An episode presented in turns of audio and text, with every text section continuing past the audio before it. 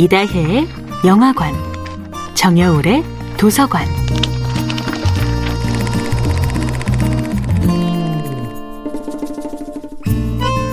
안녕하세요. 여러분과 아름답고 풍요로운 책 이야기를 나누고 있는 작가 정여울입니다. 이번 주에 함께하는 작품은 스탕달의 적과 흙입니다. 드 레날 부인과의 사랑을 지배하는 것이 열정이었다면 마틸드와의 사랑을 주도하는 것은 허영이었습니다. 드 레날 부인은 줄리앵을 사랑하면서도 그를 놓아주지만 마틸드는 줄리앵을 사랑하기보다는 줄리앵을 통해 위대한 소설 속 주인공의 삶을 모방하고 싶어 합니다. 나와 같은 여자의 운명에는 모든 것이 특별해야만 해라고 이야기합니다. 적가흑에서 줄리앵은 드레날 부인의 순수와 보살핌의 공간으로부터 탈출하여 마틸드의 허영과 권태와 성공의 공간으로 이동합니다.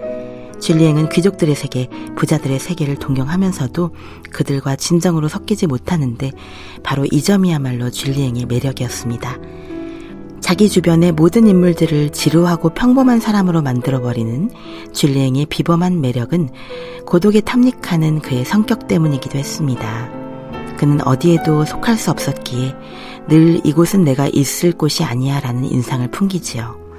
그 어디에도 속할 수 없는 불안함이 마틸드를 매혹합니다.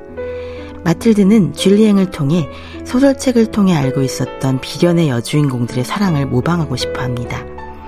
마틸드는 자신이 속한 계급, 파리 사교계의 삶을 똑같은 뚜껑 속에 갇힌 이집트 미라처럼 권태롭게 생각합니다.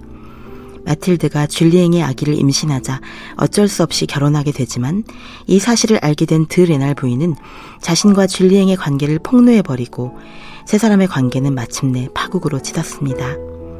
줄리앵은 우여곡절 끝에 죽음의 문턱에 이르러서야 비로소 깨닫습니다. 완전히 혼자가 되었을 때 진정 자신이 원하는 것이 무엇인지를 깨닫는 것입니다.